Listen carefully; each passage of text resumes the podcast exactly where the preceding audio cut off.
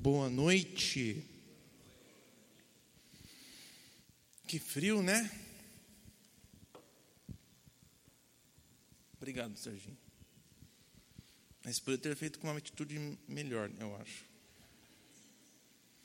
É, como vocês viram, hoje comemoraremos a ceia. E pensei hoje de fazer algo né, com isso em mente, né, de nós refletirmos um pouco sobre algumas questões em relação a isso. Então, é, o nosso tema, ou a pergunta que vai governar nosso tempo aqui juntos, seria essa pergunta simples: Você crê em Jesus?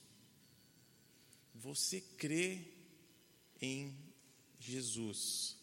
A razão que eu, a gente começa com essa pergunta hoje celebrando a ceia é porque a resposta dessa pergunta determina muita coisa na sua vida. Talvez seja a pergunta mais importante que você precisa responder. Ela tem consequências eternas, né? Pensando no versículo talvez mais famoso da Bíblia, se nós cremos em Jesus, temos uma promessa de uma vida nova, diferente, consequências eternas. Mas por que falar sobre isso? Será que já não é óbvio, né? Semana passada a gente viu que somos semelhantes a ovelhas, somos facilmente enganadas. É muito fácil se enganar. É, às vezes é engraçado, a gente usa piadas para enganar as pessoas, mas o engano, no geral, não é coisa boa. Eu lembro de uma vez alguns anos, alguns anos atrás, não, um ou dois anos atrás, quando eu recém cheguei, nem sei se eu deveria compartilhar, mas eu vou compartilhar. Talvez eu já falei aqui isso uma vez, mas eu e Dudu somos amigos de muito tempo. Sentamos para conversar lá na cozinha e fomos nos atualizando. E eu fui, ele nem quis me enganar, mas eu fiquei enganado por um, uma confusão no falar dele. Eu falei um pouco que estava acontecendo comigo, o que tinha feito esses, esses tempos. Ali começou a falar. E ele, ele diz que falou assim: Ah, queria te falar sobre a minha situação aqui. Só que eu acho que ele engoliu as palavras, ele falou assim, eu entendi assim, ele falando, ah, Dimas, eu queria falar sobre menstruação. Aí eu já fiquei assim. Aí ele foi falando, e assim, nossa, cara, é que recentemente tem sido duro. E eu, eu pensando, mas como assim? Foi falando, falando, e eu, uma confusão terrível. Eu falei, cara, mas eu não concordo, cara. Eu não, eu não acho isso bem assim. Eu acho meio. Eu nem, nem entendo muito bem. Ele, como assim? Me olhando assim, então deu aquela confusão por uns dois, três minutos, que eu nunca esqueço. Isso é engraçado, quando a gente se confunde de coisas assim. Mas a confusão dessa pergunta, o que, que significa crer em Jesus, não é bom isso. E Jesus nos avisa que. Ele está rindo agora porque ele lembrou naquele momento. Jesus avisa que, infelizmente, no final, vai ter muita gente que se enganou com a resposta dessa pergunta, achando que. achando uma coisa, mas na realidade é outra. Né? Jesus fala um trecho quando tinha muita gente pegando no Sermão do Monte, que no final, no dia que a gente vai acertar as contas, vai ter muita gente que achou que me conhecia, mas eu vou dizer que eu não os conhecia. Então, como, como podemos ter certeza de afirmar a resposta dessa pergunta? E é sobre isso que eu queria falar hoje. Afinal de contas, o livro de João, ele foi escrito para a gente ter certeza de que nós cremos em Jesus. E ter certeza como nos tornarmos discípulos verdadeiros dele e não falsos. Então, esse será o nosso objetivo. Vamos orar e aí a gente começa aqui.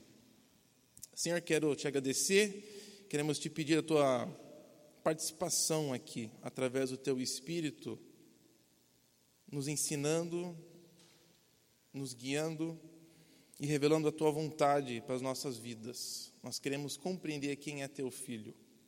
E é assim que oramos. Amém. Então, hoje quero fazer é, tipo, uma série de declarações para a gente olhar. Então, vai ter o trecho aqui em cima para você, vai ter umas 15 declarações para você seguir. Você pode acompanhar na sua Bíblia, mas eu acho que hoje será um pouco mais fácil você apenas seguir. Então eu comecei pensando no, no livro de João. Quais são as coisas no livro de João que deixa bem claro para nós o que, que significa crer, ter fé. Fiz uma busca dessa palavra nos evangelhos e o verbo crer surgiu umas 130 e poucas vezes. 133, se eu não me engano, exatamente, nos quatro evangelhos. Das 133 vezes, 90 dessas vezes ocorreram no livro de João. Ele tem ele é o que mais tem algo a falar sobre o que significa crer. É muito importante para ele definir isso. Então, seguindo isso, eu fui pesquisando todas essas vezes que ocorreram e fiz as seguintes observações. Primeira, você não crê em Jesus se Deus não tomar iniciativa na sua vida. Onde que eu tirei isso? Jesus diz assim: Ninguém pode vir a mim se o Pai que me enviou não o atrair. Simplesmente, se Deus não tomar iniciativa, se Ele não tomar o primeiro passe, não ir atrás da gente, nós nem temos a possibilidade de conhecê-lo. Esse é o ponto básico. Então, para responder essa pergunta, Deus tem que ter feito algo.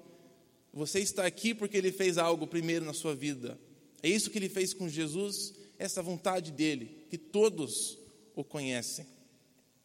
Segundo, você não pode crer em Jesus se você não publicamente é, reconhecer os seus pecados. Olha o versículo aqui que diz: Quem pratica o mal odeia a luz e não se aproxima da luz, para que suas obras não sejam corrigidas. Então você não pode crer em Jesus se você não se arrepende. Essa é ideia aqui não tem como você realmente crer em Jesus, porque Ele é luz, e não ser exposto e não reconhecer o seu próprio erro. Você não pode crer em Jesus se você procura ser aceito por pessoas mais do que por Deus. Será que eu estou indo muito rápido? Estou sentindo que eu estou indo muito rápido aqui. Vou um pouco mais devagar o versículo diz assim: Como vocês podem crer se aceitam glória uns dos outros, mas não procuram a glória que vem do Deus único? Jesus mesmo falando que para nós crermos nele, não pode ser porque a gente faz por outra pessoa. A nossa fé nele não pode ser porque a gente quer impressionar alguém. A nossa fé nele não pode ser por medo de alguém. Não pode ser através dos nossos pais. Não pode ser por outra pessoa. A nossa fé nele tem que ser uma decisão nossa, individual. Senão ela não vale.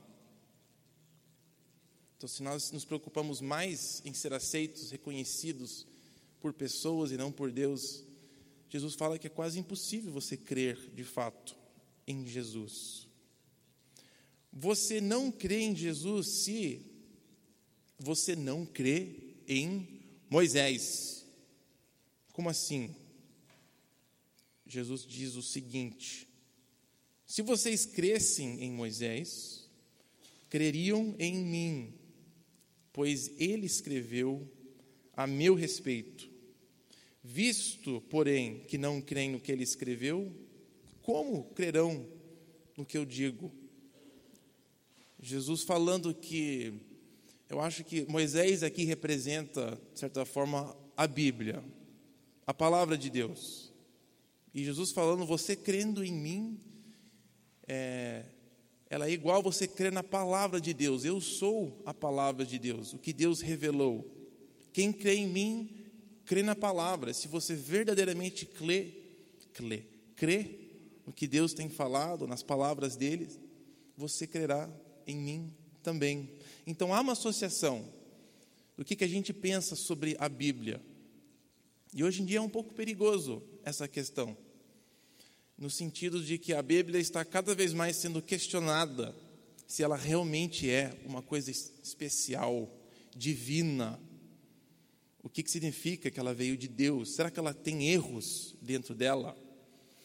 Então, o jeito que a gente encara jeito que a gente entende o que é Bíblia é muito importante para como nós nos relacionamos com Jesus. Eu acho que tem um subponto aqui também que vale a pena ser mencionado. A autoridade de Deus sobre a nossa vida. A Bíblia fala muito sobre o que Deus tem a falar sobre como vivemos, né? E a Bíblia diz que Deus colocou uma autoridade especial na igreja para conduzir a nossa vida. A palavra de Deus deixa muito claro que a igreja tem um lugar especial na nossa vida, para o nosso crescimento, para o nosso bem. Então, por extensão, eu acho que podemos também dizer, se nós não reconhecemos a parte que a igreja tem, a autoridade dada por Deus a ela, para nos caminhar, é difícil a gente realmente crer em Jesus, difícil a gente seguir a Jesus. E isso é uma coisa muito comum hoje em dia, né? As pessoas falando, eu não quero religião, o que eu quero é Jesus. Eu não gosto de igreja, mas eu gosto de Jesus.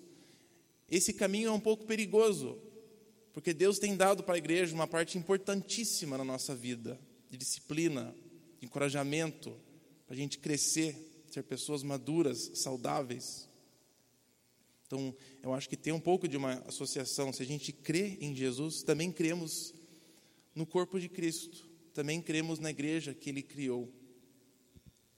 Continuando aqui, se você, você não crê em Jesus, se, eu acho que esse daqui é o último, se você não honra o filho. Versículo aqui de João, Jesus falando: Além disso, o Pai ninguém julga, mas confiou todo o julgamento ao Filho, para que todos honrem o Filho como honram o Pai. Aquele que não honra o Filho, também não honra o Pai que o enviou. Talvez sendo uma das coisas que distingue o cristianismo entre talvez todas as outras religiões, é o que nós pensamos sobre Jesus, o Filho. Nós cremos que Ele é Deus, cremos que Ele é Deus em carne, divino, que Ele é igual, tem toda a autoridade de Deus. Isso nos separa, nos distingue dos é, testemunhos de Jeová, nos separa dos mormons, nos distingue do, dos budistas, dos muçulmanos,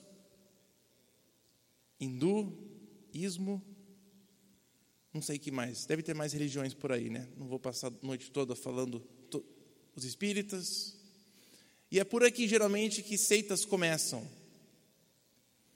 É fácil identificar se alguma coisa é boa, é de Deus, quando você identifica como que ela exalta a pessoa de Jesus. Também uma boa medida de como uma igreja está, se ela exalta o filho nesse mesmo lugar então, Jesus falando aqui que quem não honra o filho não consegue honrar o pai, de fato. Então, essas são cinco coisas que dificultam a gente a crer e responder aquela pergunta. Então, quero só listá-las novamente. Falando rapidinho. Você não crê em Jesus se Deus não tomar uma iniciativa. Você não crê em Jesus se você não confessar seus, seus pecados, não reconhecer que você tem errado, que você tem um problema. Você não crê em Jesus se você não procura ser aceito por Deus, você se não se importa no que Ele pensa. Não tem como você crer em Jesus e não se importar com os pensamentos de Deus. Você não crê em Jesus de verdade se você não crê na palavra dele por ah, extensão, você não crê na autoridade dele sobre a sua vida. E por último, você não crê em Jesus se você não honra o Filho como o Pai. Cinco coisas que eu acho que fica bem claro no livro de João.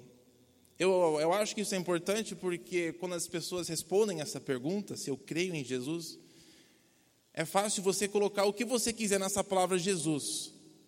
Ah, eu creio em Jesus, eu creio numa pessoa que me ama, eu creio em Jesus na pessoa que morreu por mim e vai me dar vida eterna, eu creio em Jesus que ele morreu, ressuscitou, mas tem mais coisas aqui, né? Pelo menos essas cinco. Tem mais algumas agora que é importante que a gente reconheça para de fato crer no Jesus que a Bíblia descreve. Então essas são cinco coisas meio que negações, né? E agora eu quero partir para cinco afirmações, coisas positivas que devemos crer, se cremos de fato em Jesus, de acordo com João. Então você crê sim em Jesus, se você aceita o testemunho sobre Jesus. Deixa eu ler o versículo aqui, depois eu tento explicar melhor que, que eu quero dizer com isso. Aquele que é a palavra estava no mundo, o mundo foi feito por ele. Veio para o que era seu, mas os seus não o receberam ou aceitaram. Contudo, aos que o receberam, aos que creram em seu nome, deu-lhe o direito de se tornarem filhos de Deus. Aquela palavra-chave ali, receber, é importante que para João, crer em Jesus é igual a receber Jesus. Por que, que ele faz essa distinção? Por que, que isso é importante, né? Tinha até esquecido, eu ia pegar um copo de água aqui, mas eu acho, talvez não funcione muito bem na sua cabeça, mas para mim é, eu entendi um pouco melhor. A ideia de aceitarmos ou de recebermos é que nós estamos apropriando algo para nós. Então, se alguém me oferece um copo de água e fala assim, cara, você crê que isso aqui é água? Ah, tá bom, eu creio que isso é água. Me dá um copo de água, tá bom. Coloquei o copo de água aqui, eu creio que esse copo está cheio de água. Eu creio que isso aqui é um copo de água. Mas quando alguém fala, cara, você aceita uma água, um copo de água? Aí o, o, passo é que eu vou ter que pegar aquele copo e geralmente eu estou falando, sim, eu aceito, vou beber um pouco, porque eu quero, né? E isso inclui que eu tô, eu creio sim que é água, senão não ia beber aquilo. A ideia de receber, de aceitar, é que eu estou me apropriando daquilo. Então, para crer em Jesus, é necessário que nós aceitamos Ele, aceitamos o testemunho sobre Ele, que nós tornamos aquilo pessoal para a gente. Então, o que, que João fala que nós precisamos nos apropriar no livro de João sobre Jesus? Então, tem algumas coisas aqui. O que, que João fala sobre Jesus? Primeiro, talvez seja óbvio, Jesus pagou pelos seus pecados. Como é que eu me aproprio dessa verdade? Quando eu entendo que Jesus pagou pelos meus pecados, não só pelos pecados de outros, pelo mundo, mas quando eu aceito que Ele pagou pelos meus. A gente tem que essa cruz aqui, né? Ela está meio que sozinha, né? Estava sentado ali olhando para ela e tentando visualizar um pouco melhor. Jesus morreu pelos seus pecados. Quando aceito Jesus, o que eu estou falando é que eu entendo, eu aceito que Ele morreu pelos meus pecados, as coisas que eu tenho feito. Ele estava ali sofrendo por coisas que eu fiz. Eu não devo mais nada a Deus nesse sentido. Ele sofreu pelos meus pecados, os meus erros. Então, quando eu me aproprio disso, não preciso temer que Deus está querendo me cobrar de alguma coisa, porque o meu preço foi pago. Uma verdade libertador. que mais que João fala sobre Jesus? Ele diz que Jesus é a única fonte de vida. Simão Pedro falou: Senhor, para quem iremos? Tu tens as palavras de vida eterna. Como que eu me aproprio como que eu a recebo, eu aceito esta verdade? Não só fala eu creio nisso, mas é quando eu falo Jesus é a fonte da minha vida. Não apenas Jesus é a fonte de vida, mas Ele é a fonte da minha vida. Eu creio em Jesus se eu aceito que Jesus é a fonte da minha vida. Ele me motiva a viver, Ele me dá força nova. Eu sou encorajado por Ele. Ele é um exemplo para a minha vida. Jesus é a fonte da minha vida. Quando eu reconheço que sem Jesus, literalmente, a gente nem respira. Ele nos dá fôlego. Conhece tudo sobre a nossa vida. E é capaz de produzir sonhos novos dentro do nosso coração, desejos novos força e força de vontade para criar hábitos novos. Crer em Jesus é receber e aceitar Ele como fonte de vida. Jesus também diz que ele é luz do mundo. Como que eu me aproprio dessa verdade? Mesma coisa, é quando eu falo Jesus é luz do meu mundo. Não só apenas uma luz distante que está brilhando, mas Jesus ilumina a minha vida. Você crê em Jesus quando você consegue aceitar e receber isso, Jesus como luz na sua vida. Se Jesus ilumina o seu coração, se Ele explica para você um pouco de você mesmo, se Ele é quem ilumina para onde que você está caminhando, se Jesus é tipo uma luz para você na sua vida. Continuando, aprendemos semana passada que Jesus é o bom pastor. Como que a gente se apropria de uma verdade que nem essa? É quando a gente fala Jesus é o meu pastor. Eu creio que Jesus é o meu pastor. Vimos umas verdades muito bonitas semana passada sobre o que isso significa. É a voz dele que eu escuto. É ele que me direciona. É ele que eu sigo.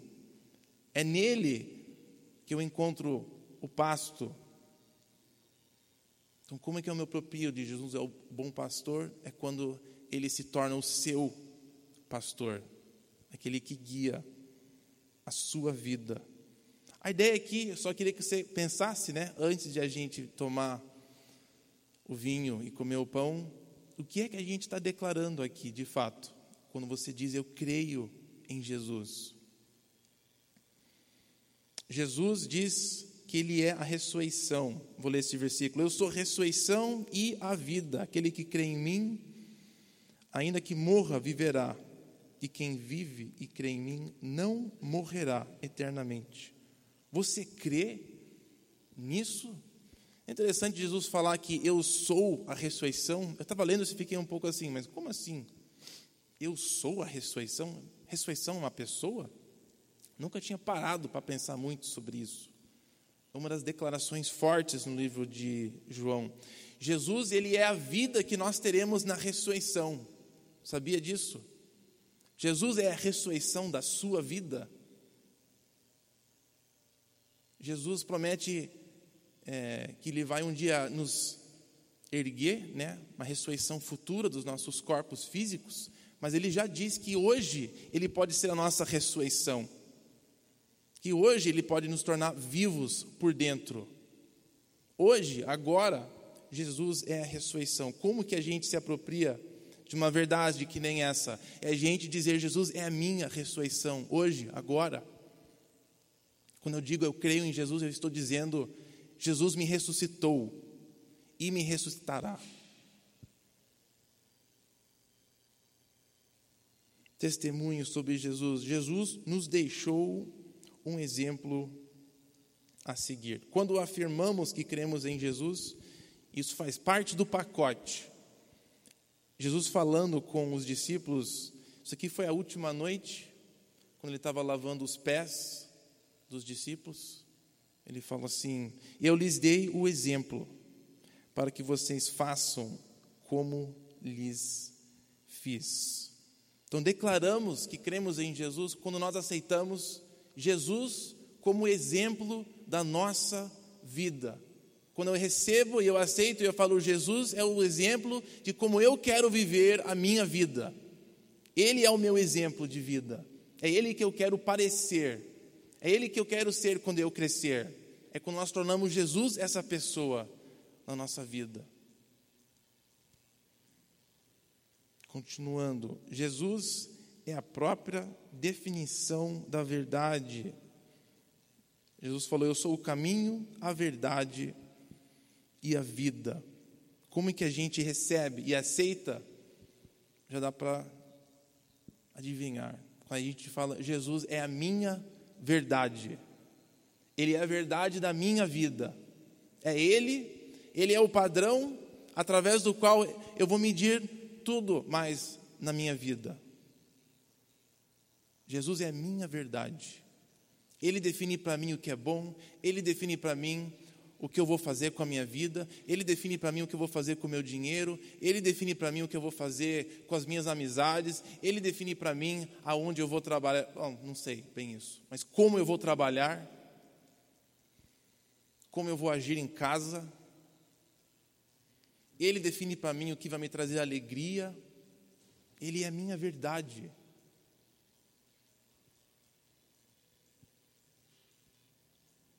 Jesus é o Messias, o Filho de Deus, mas no final do livro, João mesmo fala: Estes foram escritos para que creiam que Jesus é o Messias, o Filho de Deus, para que a gente creia, para que a gente saiba o que significa crer em Jesus, é nós acertar, aceitarmos essas verdades para nós. Crer que Jesus é todas essas coisas que nós temos listado aqui. Talvez tenha mais alguns que eu não vi no livro, mas eu acho que isso aí é a maioria das coisas, se não todas. Essas coisas foram escritas para que vocês creiam que Ele é o Messias, que Ele é o governador deste mundo. Que quando a gente crê nisso, quando a gente recebe isso, Jesus promete nos dar vida, vida nova. Então, só vou listar elas rapidamente. Quais são as coisas que João testemunha sobre Jesus? Verdades que nós precisamos apropriar para nós mesmos. Receber, aceitar.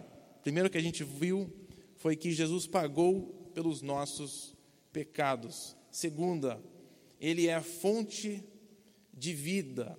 A terceira, ele é luz do mundo, bom pastor, ele é a ressurreição e a vida. Ele nos deixou um exemplo a ser seguido, ele é a verdade da nossa vida e que ele é o Messias prometido, ele é o Filho de Deus. Então a gente viu umas cinco coisas, cinco negações, né, que dificulta a gente é crer em Jesus se a gente não o fizer.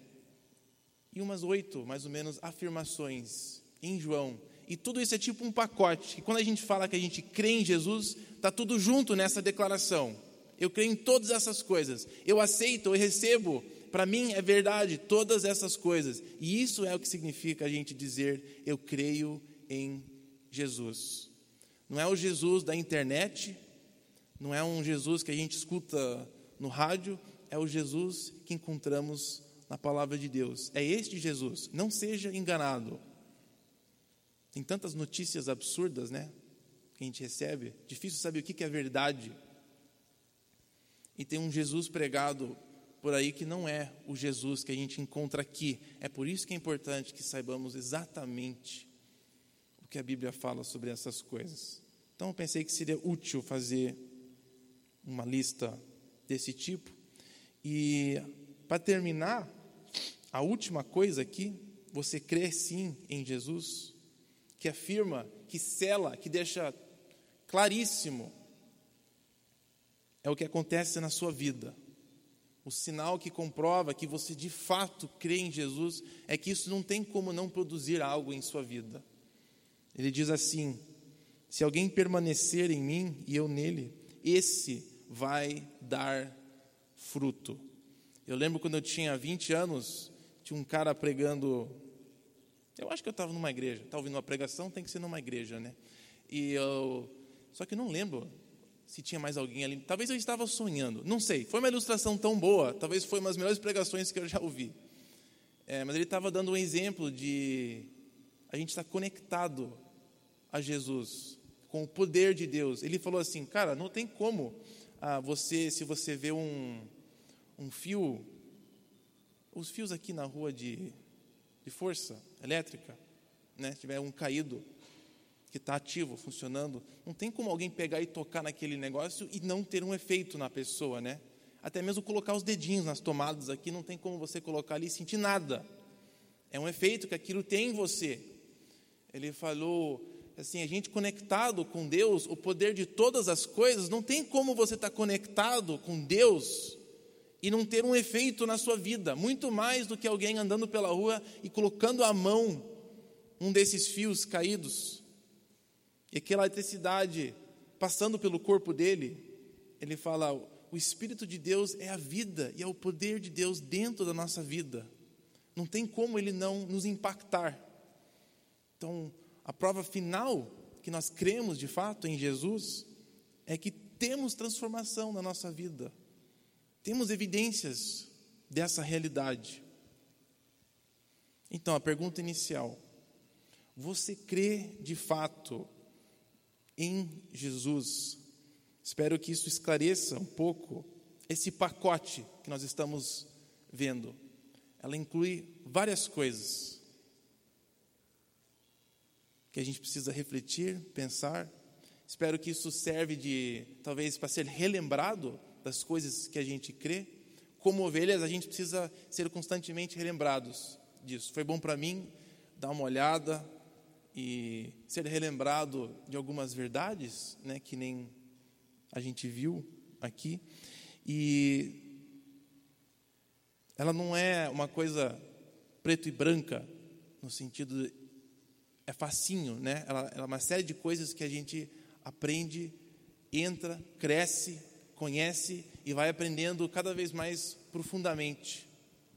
Nós vamos aprendendo cada vez mais como Jesus é a fonte de vida para nós. Mas eu espero que você tenha experimentado Jesus dessa forma, tenha se apropriado de Jesus como isso. E essa noite, como qualquer, né? Mas essa noite é uma ótima noite de você pensar e tomar uma decisão sobre isso se eu tenho me apropriado de Jesus dessa forma, se eu tenho tornado Ele a fonte da minha vida, se Ele é a verdade da minha vida, se Ele é a ressurreição da minha vida, se Ele é a luz do meu mundo. Então eu vou deixar um tempo um pouco de silêncio aqui, antes é, da gente continuar. Você refletir um pouco, pensar, agradecer a Deus por isso.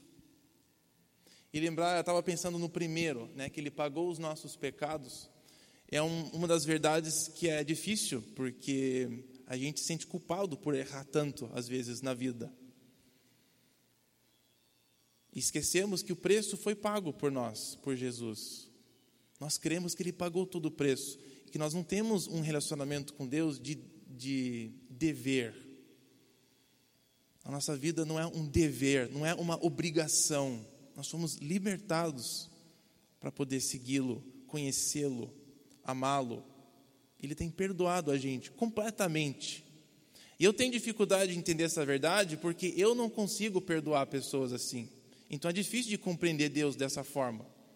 É difícil, né? Perdoar alguém que te maltrata, que tem te machucado, traído, de propósito. Aquilo fica Quanto mais a gente fala, ah, não, tudo bem, não, legal, ah, sim, já acertamos as contas. É difícil na realidade, né, no coração. Mas Deus não é assim, por incrível que pareça. E a cruz nos relembra disso. Nós cremos nisso. O preço foi totalmente pago, retirado, e Deus não olha para os seus filhos mais com aqueles pecados. Que o preço foi pago e o pecado retirado é isso que nós cremos. Então gostaria que a gente pensasse um pouco sobre isso. Enquanto isso, o Dudu e a equipe já pode voltar de música. E, e aí, quando eu, a gente encerra daqui uns dois minutos de silêncio, vou orar por nós. E podemos partir para a ceia, né? O pessoal que vai servir. Depois desse tempo de oração, vocês podem já vir e começar a servir enquanto a gente canta. E a gente segura até a gente canta a música, né, tio? É isso? Tá bom, então a gente canta a música e você coordena o que vai acontecer. Então vamos, vamos passar um tempo aqui em silêncio.